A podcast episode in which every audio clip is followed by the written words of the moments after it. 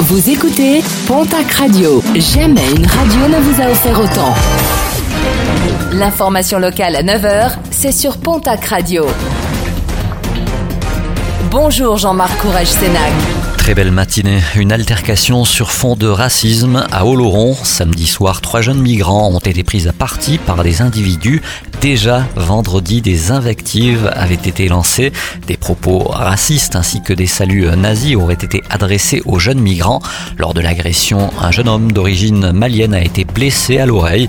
Un homme a été interpellé dans la soirée, puis un second le lendemain. Ces derniers ont été placés en garde à vue.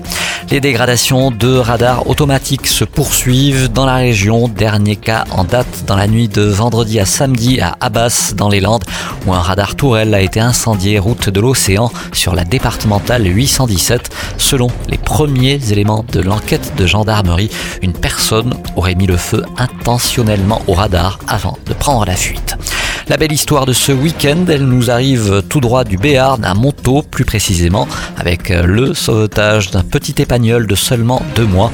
Le chiot était tombé de 17 mètres dans le puits de la propriété familiale. La brigade animalière et le grimpe sont intervenus pour le sauver. Malgré sa chute, l'animal a été retrouvé sain et sauf. Un mot de sport et de course à pied, Eric Clavry, le champion du monde de trail 2011, s'était lancé de Banyuls il y a de cela plus d'une semaine pour tenter de battre le record de la traversée des Pyrénées.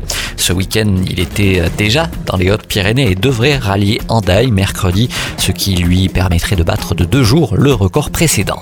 Autre traversée des Pyrénées, moins médiatisée, mais en tout cas à promouvoir, les membres de l'association ESE se sont élancés samedi du Tourmalet pour ramasser sur leur passage maximum de déchets et il n'en manque d'ailleurs pas mégots, papier, emballage, carton. Un périple qui euh, devrait les conduire en milieu de semaine jusqu'à Anglette pour promouvoir lors de leur passage des actions comme celle-ci pour la protection de l'environnement.